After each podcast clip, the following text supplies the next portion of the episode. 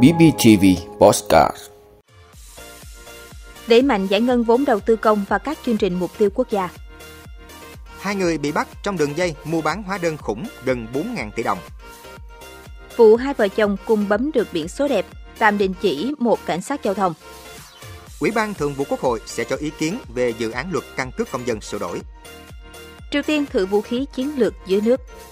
Đó là những thông tin sẽ có trong 5 phút tối nay, ngày 8 tháng 4 của BBTV. Mời quý vị cùng theo dõi. Thưa quý vị, Ủy ban Nhân dân tỉnh Bình Phước vừa ban hành chỉ thị số 04 về các nhiệm vụ, giải pháp trọng tâm đẩy mạnh giải ngân vốn đầu tư công và vốn 3 chương trình mục tiêu quốc gia năm 2023. Theo đó, để giải ngân vốn đầu tư công năm 2023 đạt kết quả cao nhất, Chủ tịch Ủy ban Nhân dân tỉnh đề nghị tiếp tục triển khai thực hiện quyết liệt nghị quyết số 01 của Chính phủ về nhiệm vụ giải pháp chủ yếu thực hiện kế hoạch phát triển kinh tế xã hội, dự toán ngân sách nhà nước và cải thiện môi trường kinh doanh, nâng cao năng lực cạnh tranh quốc gia năm 2023 chỉ thị về các nhiệm vụ giải pháp trọng tâm đẩy mạnh phân bổ, giải ngân vốn đầu tư công, ba chương trình mục tiêu quốc gia năm 2023 và thực hiện chương trình phục hồi phát triển kinh tế xã hội.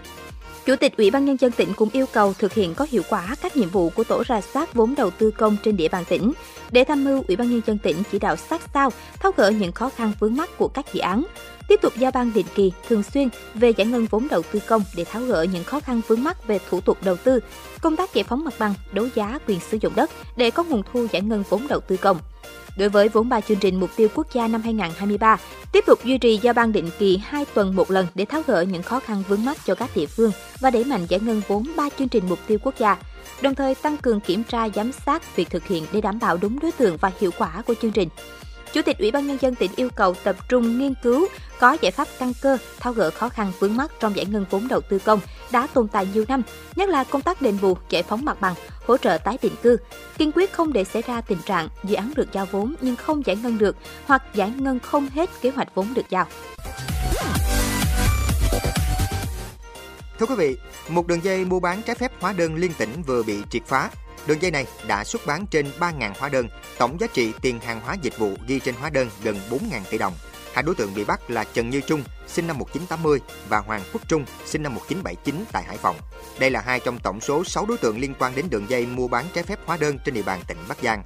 Thông qua các mối quan hệ xã hội, nhóm này đã tìm đến địa bàn có các khu cụm công nghiệp hoặc địa bàn xa trung tâm để thành lập các công ty ma dưới vỏ bọc đăng ký ngành nghề kinh doanh là các lĩnh vực có nhu cầu sử dụng hóa đơn. Sau đó các nhóm này tìm cách liên hệ với kế toán, giám đốc doanh nghiệp để chào mời mua hóa đơn với giá trị thấp nhất từ 2% đến 8% rồi xuất bán hóa đơn hưởng lợi nhuận.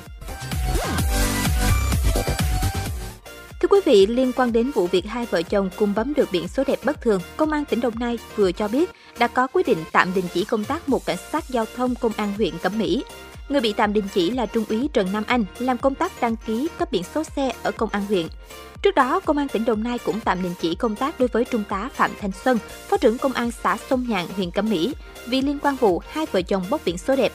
Bước đầu, cơ quan chức năng xác định ông Xuân, ông Anh có dấu hiệu thực hiện không đúng quy trình hướng dẫn đăng ký cấp biển số xe cho vợ chồng ông Trương Tấn Phát ở xã Sông Nhạn, huyện Cẩm Mỹ.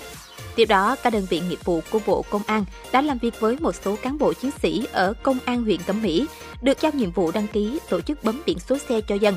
Đồng thời, công an mời hai vợ chồng ông Phát lên làm việc. Ông Phát cho hay mình mua xe và có người đứng ra bấm dùm. Kết quả ra các biển số siêu đẹp. Khi thông tin vợ chồng ông cùng bấm được biển số đẹp lan truyền trên mạng xã hội, một số người hoài nghi về quy trình bấm biển số.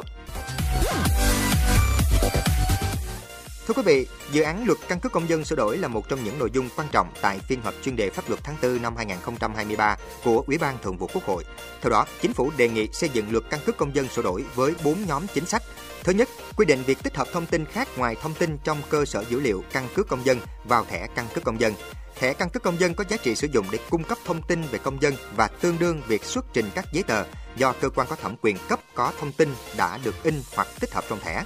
Thứ hai, bổ sung thông tin lưu trữ trong cơ sở dữ liệu quốc gia về dân cư, cơ sở dữ liệu căn cước công dân.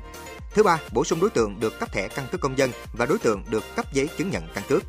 Thứ tư, hoàn thiện quy định về quản lý, vận hành, khai thác, sử dụng thông tin trong cơ sở dữ liệu quốc gia về dân cư, cơ sở dữ liệu căn cước công dân, tài khoản định danh điện tử, căn cước điện tử và việc sử dụng tài khoản định danh điện tử cấp hủy thu hồi số định danh cá nhân quy định về việc sử dụng thống nhất thẻ căn cước công dân và việc hạn chế phát sinh thủ tục hành chính có liên quan. Nếu dự thảo luật căn cước công dân mới được thông qua, Bộ Công an sẽ ban hành thông tư hướng dẫn cụ thể về mẫu thẻ căn cước công dân mới. Thưa quý vị, hãng thông tấn Trung ương Triều Tiên KCNA vừa cho biết Bình Nhưỡng đã thử nghiệm thiết bị không người lái dưới nước có khả năng mang đầu đạn hạt nhân mang tên HA-2. KCNA đưa tin ngày 8 tháng 4, cuộc thử nghiệm đã chứng minh một cách hoàn hảo độ tin cậy của hệ thống vũ khí chiến lược dưới nước và khả năng tấn công chết người của nó. Thông tin được đưa ra hai tuần sau khi Triều Tiên tiết lộ thiết bị không người lái dưới nước mới tên HA có khả năng bí mật tấn công và tạo ra cơn sóng thần phóng xạ Triều Tiên tăng cường các hoạt động quân sự trong những tuần gần đây nhằm phản ứng việc Mỹ và Hàn Quốc tiến hành các cuộc tập trận quân sự chung. Nước này gần đây công bố các đầu đạn hạt nhân mới, nhỏ hơn và phóng một tên lửa đạn đạo xuyên lục địa có thể chạm đến bất cứ nơi nào trên lãnh thổ Mỹ.